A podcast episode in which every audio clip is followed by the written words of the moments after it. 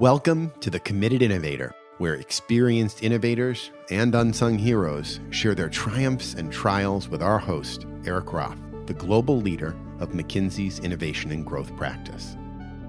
We'll uncover the real stories behind successful innovations and take you behind the scenes with the leaders developing innovative new technologies and business models to unlock long term growth. Today we have Neal Gutterson, who is the retired CTO of Corteva. Corteva, for those of you who are not aware, is the only integrated agricultural chemical company in the world.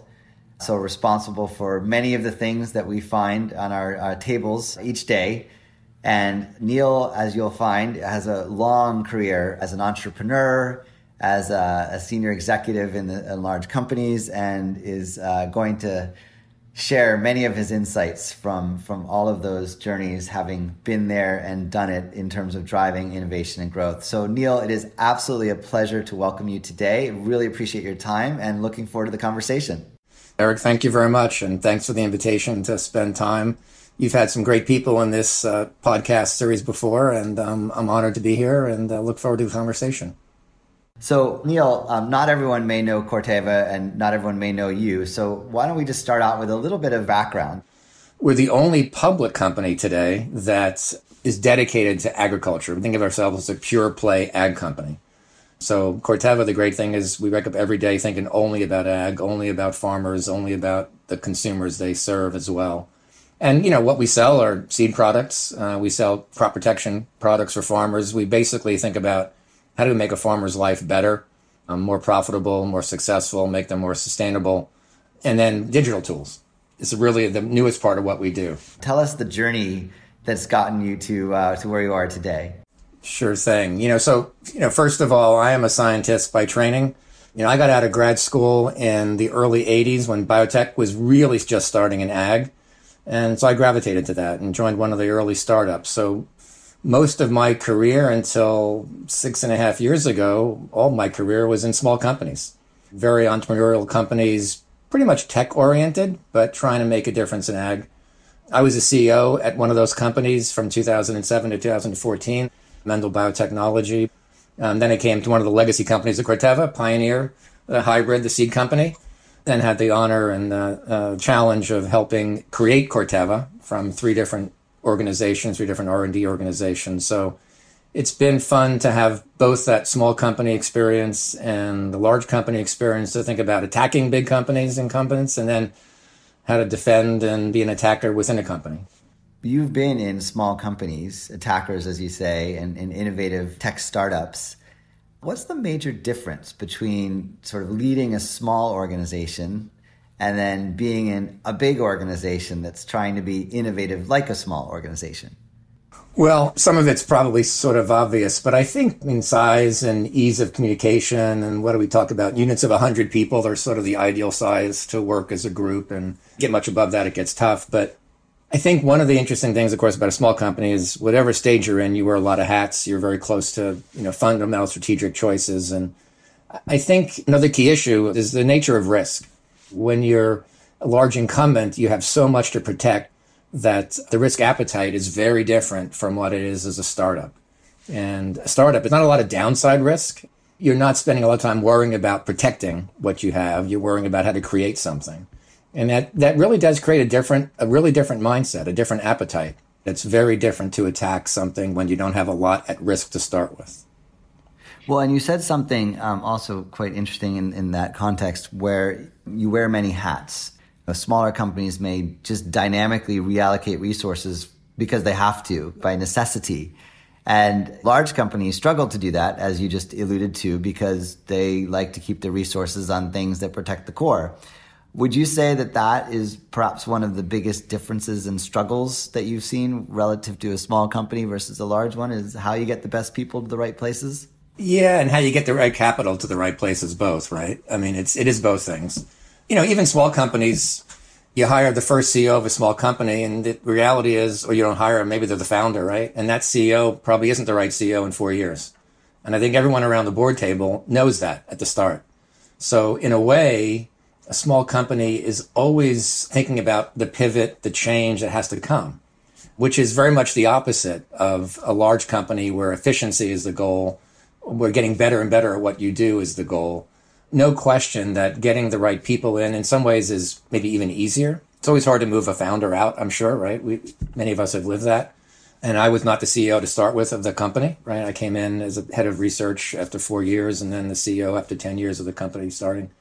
One of the things that I certainly tried to do is at Corteva is bring some of that ways of, of moving money and thinking differently about projects and, and change into part of our portfolio and getting basically part of our portfolio to be essentially the equivalent to a venture capital firm's portfolio of small companies, where you would think about each of those initiatives as a separate small company with a science leader and a business leader, and then being very adaptive. I think that's part of the, the, the challenge.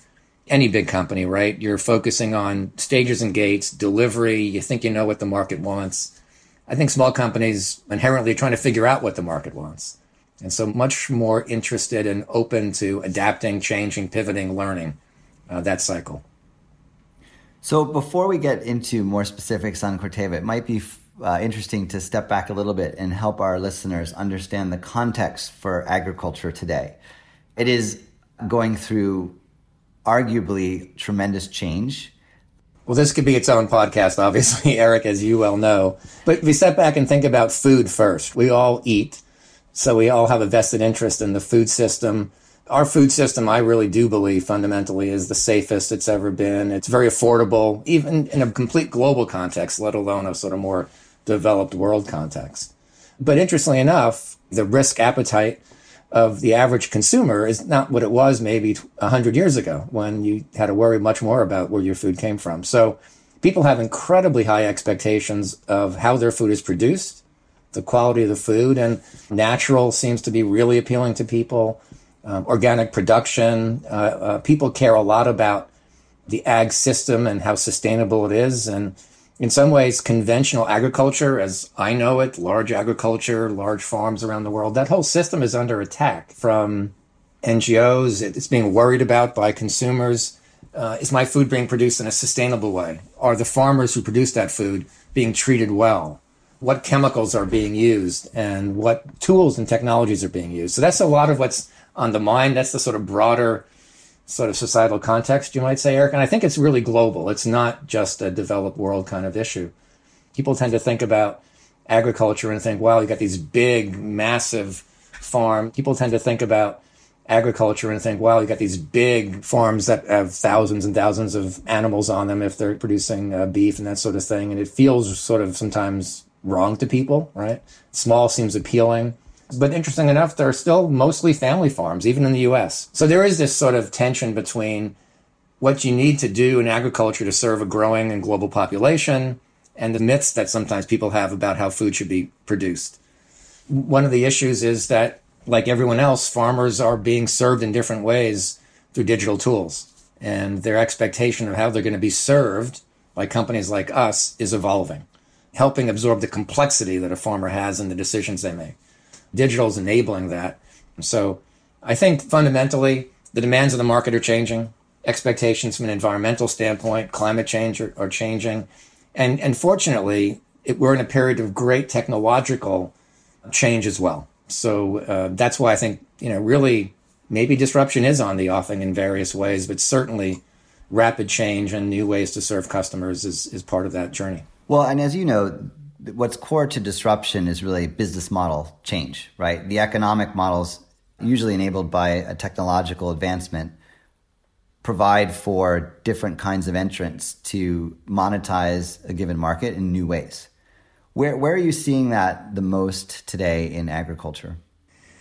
Yeah, well, business model, absolutely, right? I mean, as a someone who leads an R and D organization, uh, the engagement with commercial, with the portfolio part of our organization on business model thinking is is really critical, and it's not the easiest thing for us, right? We like to think of ourselves as the trusted partner for farmers, and so I think the way we give that information, the way we give those insights, the way we can help farmers actually make better choices about their farms that's really the direction we're going in, sort of more integrated. A business model that allows for more solution fo- thinking. One example of this evolution of business models, I would say, we're piloting in a, a segment of our business that's really addressing a market in pasture and land management that serves, you know, re- rearing cattle, for example, for beef, where most of the market is underserved, is not served at all with weed control. That actually we know if you control weeds on your pasture, you can actually have a higher return on the, the beef or the dairy you're generating as a, as a rancher. If you got a 10,000 acre, you know, pasture, you can't go out and figure out where your problems are in your field. But using satellite imaging today, we can now analyze for a, a land manager where there's weeds on the field, when that when it's right time to treat those weeds with weed control solutions. And so rather than just trying to sell a, a, a rancher on here's some herbicide to treat, you know, parts of your field, we're actually going out and offering a service. We call it LandVisor. It's an advisory tool, right? It's a decision support tool for farmers, but it's to your point earlier, it's a business model change based on new technology, new new artificial intelligence tools to translate images of a farm into understanding of where there are weeds and how you can improve the value of that that pasture. So this is a pretty phenomenal shift for an R&D centric organization to adopt effectively a data digital centric solution. How do you start to think about this transition? You're a scientist at heart.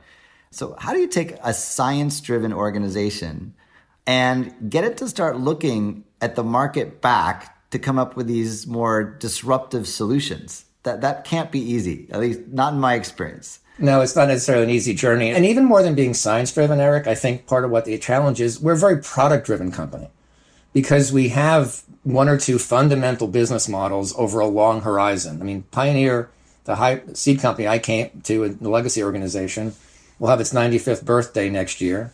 The initial business model was about farmers selling to other farmers. Who's best to tell a farmer what works well? It's a farmer. What's our business model today primarily for the Pioneer brand within Corteva? It's having farmer sales reps t- t- tell farmers the best way to farm. So that model has lasted 95 years in North America. So, that, so business model change is not fundamental to what we think, right? There are companies who change their business model every two or three or four or five years, right? Um, that's not something we do well. And mostly, whether it's crop protection, the next generation product, or seed, the next generation product, it is a product focused thinking. So that change from product focus to more solution service that's not easy. And it has to happen not just in r&d even if r&d has an idea of how to do that you know we got to work with commercial to see it. But also to your earlier point i think commercial is seeing the need for that right? I mean we are going through a time of commoditization. You know the difference in genetic performance on a farmer's field is not that big anymore. You know we're getting to really refine performance. And so, in many ways, services are what will differentiate us. So, how do you get the commercial side of the business that might identify the need to talk to the technical side of the business that might think they have a solution or a technology at least, and marry those two together in a way that it, something comes out the other side that actually works and is valuable? One of the things we did as we came together as Corteva from our three legacy organizations is we stepped back and spent time working on our R&D strategy based on the emerging business strategy for Corteva. And we did that with the portfolio teams and with people at a commercial and, and, and had some of this dialogue very directly. You know, when you're forming strategy at some level, part of it's very concrete and part of it's sort of long-term thinking. But we, we definitely engaged with the, the the teams that were doing customer reviews and product reviews to understand our the persona of the of the customer. So part of that journey, the R and D strategy, was to really get the R and D organization to understand that they needed a farmer mindset, not a product mindset, or at least in addition to right. And, and was that the first time for some of the R and D professionals that they actually really had you know firsthand insights into the farmer? I, I think so, or, or or being pushed in quite that that level because you know some of our some people in an R and D organization work pretty much in the field. They're maybe showing farmers product performance, but there's others who work in a lab and you know may never have been on a farm. Period. Right. And so, um, getting them to really think through the lens of a farmer, right? What is what does a farmer need? How does a farmer think? What are their real challenges? It's not such an easy journey. So we do meet periodically now with the commercial customer focus group, thinking about the persona of the farmer. We've encouraged all of our teams to spend time being fanatically focused on the farmer. You know, don't think of just about a product. Um, think about the business we're in as improving the lives of a farmer. I think it's fascinating that you know people who may have dedicated their lives to improving farms and farmers' li- uh, livelihoods and had never been on a farm. I mean, th- does everyone have to go to a farm now? Is that a requirement? Well, you know, it's interesting. I was talking to um, my boss the other day about the the changes we've experienced in the past year. Right? You know, we've started to, to engage with different ways with farmers. Right? And you know, it's nice for in the past to take a couple of scientists along with a commercial guy to a farmer's field, but now why not have a hundred R and D folks, you know, participating through a video, you know, channel with a farmer walking through their field, having a dialogue and exposing them in a, in a way that never would have been thought of before, certainly wouldn't have been done before, and can really bring the farmer's life experience to life. And my boss was talking about a dialogue he had with one of his friends who's a farmer, and they were taking a an iPad and showing him out the front of the cab of the of the of the uh, the harvester during harvest season, right?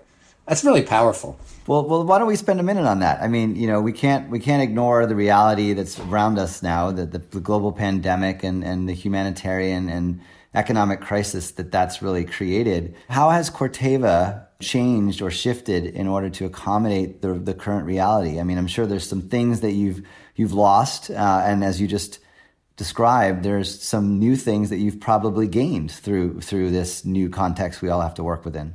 Yep. Well, some of them are the same things. I'm sure everyone listening to this podcast, you know, will relate to. Right. The um, the way you can more easily connect in an international context with people. Right. Uh, but the more the bigger challenge of connecting in the ways you're used to with people who are local to you. Um, and so we've had to find new ways to do that. But I think maybe more interestingly for ag, there are certain trends that have been um, underway already, partly within research and partly with research serving with commercial or customers. Um, and those, those have accelerated. So, you know, one example is just a whole virtual engagement. We had what we called the strategy jam, and it was a virtual, virtual global interaction with, of R&D. And at that time, we knew something about COVID, but it certainly hadn't been part of our planning thought we were doing this because we wanted to engage the global organization in thinking about strategy. But it sure as hell helped us when, when three, four months later, we had to really work virtually. And then we had our next global science symposium, which usually has 500 people live. We had 2,000 people engaged in that, in that conversation about the science and the strategy. And that was, you know, sort of just accelerating a change that was happening internally. We also use sensors and proximal sensors, maybe little robots running through a field and measuring things, and satellites measuring things, and, and water sensors and nitrogen sensors plugged into the field. And all of that gave us, gives us the ability to get information remotely. So now, rather than sending you know 20 people into the field to look at a, a, a farm and look at our product performance, we do it virtually.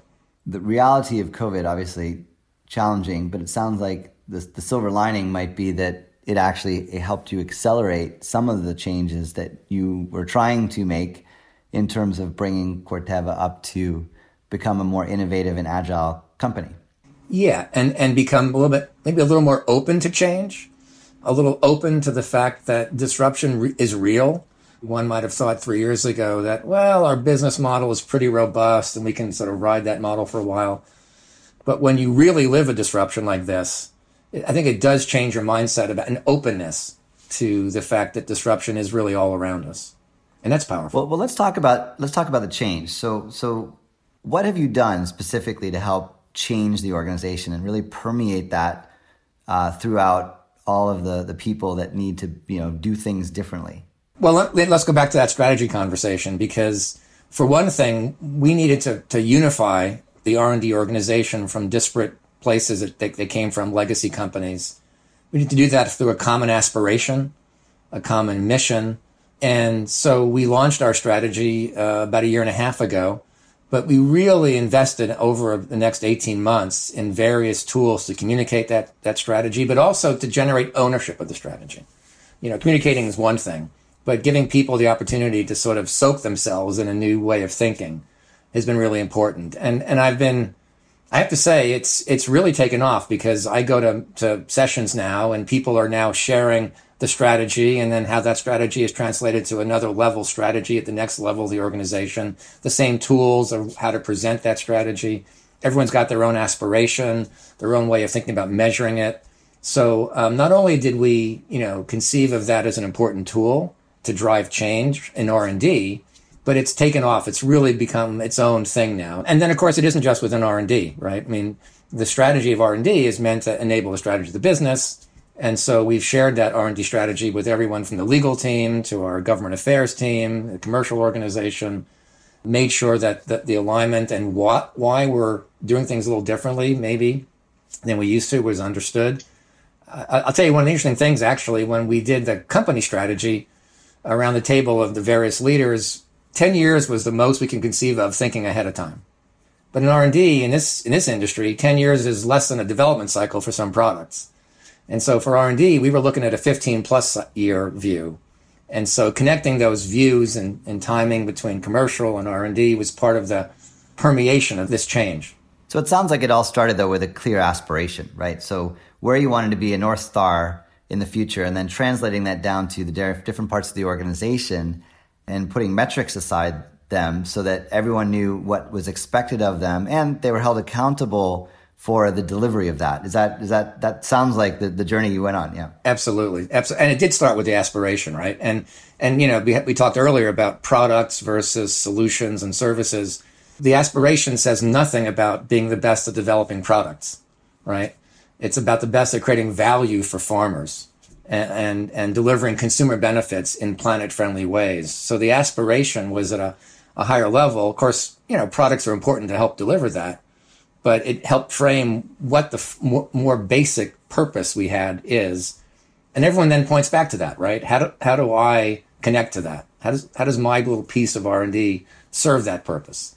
Um, today or in the and future. then that probably appears in your portfolio, right? The way you choose different initiatives to invest in was, I suspect, reshaped by that aspiration. And, and then uh, maybe you can talk a little bit about how easy or hard that was to then go back and say, okay, well, you know what? Some of these projects we're doing may not be as relevant as they were. I can imagine those discussions were, were quite uh, intense. They're, they're a bit stressful. You know, everyone looks at, at change and sometimes with, with excitement, but sometimes with fear because, you know, we all look at change ultimately and think, what does it mean to me? Are my skills going to be relevant in two years or five years? But one of the things that, that we built, which maybe I'm proudest of at Corteva, was a portfolio structure with portfolios that serve the core, and they're the predominant ones we have, but then a portfolio that's really about, uh, about change, about new business models, about disruption. We try to structure that disruptive portfolio about disruptive business innovation with strategic pillars that we've agreed to across the entire organization. And to your point, one of those pillars we put in place as a new pillar following the strategy work, and that was a product about integrated products and solutions and, and services. We didn't have such a pillar before. We hadn't kind of come to alignment on how important that might be, but now it exists. We've put people in place, and I think one of the keys was to have both a business leader and an R&D leader for any of these, you know, dis- disruptive pillars. That that was important, and then the capability side we also spent time thinking about, you know, wh- what are the capabilities that we need to have and commit ourselves to at the highest level across the organization. Because I'm sure any CTO sitting around listening to this podcast will know they probably have hundreds of capabilities and, and technologies they deploy, but how many of those are things they just have to be okay at? How many just to be good at? How many do you need to really excel at to deliver your winning aspiration and the, and the business value? For us, of, of the hundreds, we ended up with 11.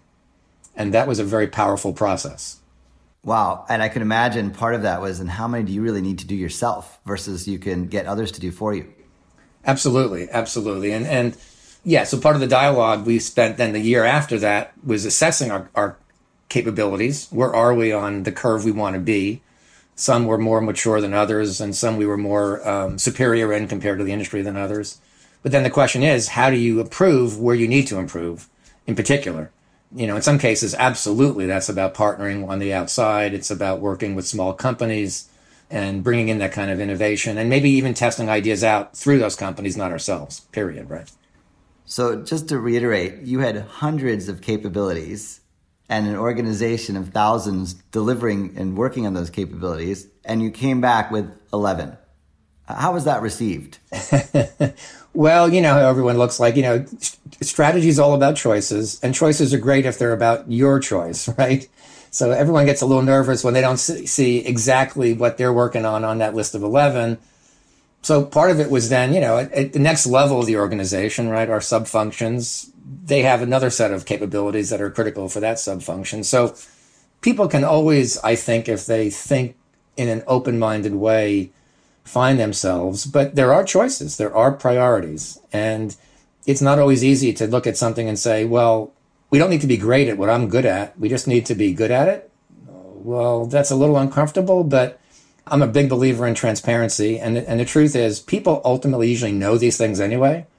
And people respect the fact that you call them out and you're honest about it. And then it allows people actually to migrate. Okay, this is where we're going to go. I'm good at this. I want to be good at that, right?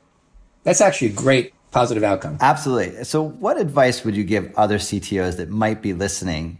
Because what the journey you you just actually described is probably quite frightening to many many organizations. And how do you start this journey? I mean it, it, it, and, and where does it go? And what, what do you need to look out for? Yeah. Part of it is you know I, I think a lot about what makes change possible. And when i came to to pioneer's legacy company i thought a lot about about change and so part of it was thinking that through from the standpoint of how would the strategy work enable us to change and, and part of it is building a coalition is so fundamental to driving change. And coming from a small organization to a large one, I think it was one of the hardest things to learn and appreciate, you know, who are the right people, how to bring those right people together. Because sometimes you're behind in the thinking of commercial and you got to catch up, but sometimes maybe you're a little ahead. And how do you bring the people along? It's not always obvious who those people are. And I can tell you that bringing a new business leader into our disruptive portfolio last year, which seemed like a good idea, proved to be a great idea because of that person's connectivity within other parts of the organization. And that, that taught me a lot. Part of it is generating ownership. So you can't have 5,000 people in your organization have input on your strategy. It's got to be at some level top down. And even if you think you know the answer as a CTO, but you need to get sufficient numbers of people involved to get diversity of thinking. And so we did it not just within R&D. We did a strategy journey with people in the portfolio teams, with commercial people involved. But then we thought through, okay, how do we develop the ownership and recognize that, you know, the job's not done just because you've got a simple one pager that lines out these key issues? And frankly, as I just finished, just retired, right? My successor is now taking this to the next level, right? Which is not to change the strategy fundamentally, but to look at how do you have to organize yourself best to then deliver that strategy. So the journey goes on for a long time. So one of the things to, recognize is it isn't like you're going to spend four months, develop a strategy, launch it, you're done, right? Hopefully the strategy is fairly durable, but there's many elements that take time to deliver and drive through the organization. And one thing I would say is by by crafting that, one of the jobs of R&D is to envision the future ahead of maybe sometimes, not always, um, but sometimes maybe the commercial organization. And by putting it down on paper, it allows people to react to that. You know, why do you think solutions are so important R&D? And frankly, can you help us deliver them? And now we're on that journey, uh, the next level journey in some more specific pockets where that dialogue with commercial, now commercial is saying, so you've envisioned this, but help us understand how that can actually happen. Sounds like you probably had to challenge some orthodoxies along the way uh, in terms of mental models and other things that people just believe had to be true, helping people take OPEX and CAPEX uh, in places where it may never have ex- been expected to go before. Yeah, I mean, it's changing minds, right? It's changing people's frame of reference. And part of it, I think, is about thinking at a very portfolio level, right? I mean, this tension between short term delivering for the customer next year with a long cycle product development cycle. This isn't digital, right? I mean, our shortest product development cycles are probably six or seven years. Setting aside digital, which is still fairly new for us. Uh, but some of them are 15 years, right? So getting people to think about the portfolio of short term, long term, core, and disruptive, but also being willing to get senior leaders even to step away from project level thinking to portfolio level thinking. And that was, that's a journey, frankly, we're still on. If you can have a disruptive portfolio and it's only got four projects in it, you might as well kill it because for the, the risk of any of those succeeding is probably close to zero. But if you build a portfolio with 25 good projects, you got a decent chance, like a venture firm would, of deliver outsized return for the company. It's easy to graduate, gra- gravitate and say, eh, don't like this project, eh, high, too high risk in that project. But as a portfolio, it's a different opportunity. And I think we all know that if you judge every project in one way, all the really higher risk ones are going to be dumped on the side, right? And that's a bad outcome. So Neal, as an innovation and R&D leader, what would you say are the critical skills or capabilities that one needs to have to do the kinds of changes that you're describing in portfolio and strategy and, and people? I think one of the key things is being able to hold two very divergent thoughts and approaches in your brain and in your team at the same time. And so we talked about disruption, we talked about core. This is all about to me being ambidextrous. Ambidextrous as a person, ambidextrous as an or, as an R&D organization, as a company. And I think that the really great companies of the future will be successful as ambidextrous innovators, uh, being able to disrupt themselves in the future while serving the core today. And that's not easy. I don't think many companies do that. That's where, you know, we're vulnerable as big companies to the sort of disruptive change that comes from small companies. But but I really believe big companies can do that well. You should challenge yourself to be ambidextrous. And would you add to that the ability to be more dynamic in the way that you allocate resources, people, capital, opex, etc.? Yeah, yeah, I think that's absolutely right, and and particularly when you get to stage three in a mature product life cycle, right? That's on its way to commercialization. You don't want to fail. You don't want it to stop. But when you're in early stages, you want to learn quickly. You want to change and adapt quickly. And frankly, one of the ways we measure the health of the disruptive portfolio is by the speed of change is by the speed of project turnover and capital reallocation. And so setting a target for yourself and maybe be a little aggressive about it, about that speed of change and reallocation and people movement and challenge yourself. But that's absolutely critical. Thanks for listening. You can find a transcript of this conversation at mckinsey.com slash committed innovator. We look forward to having you join us again soon for the next episode of The Committed Innovator.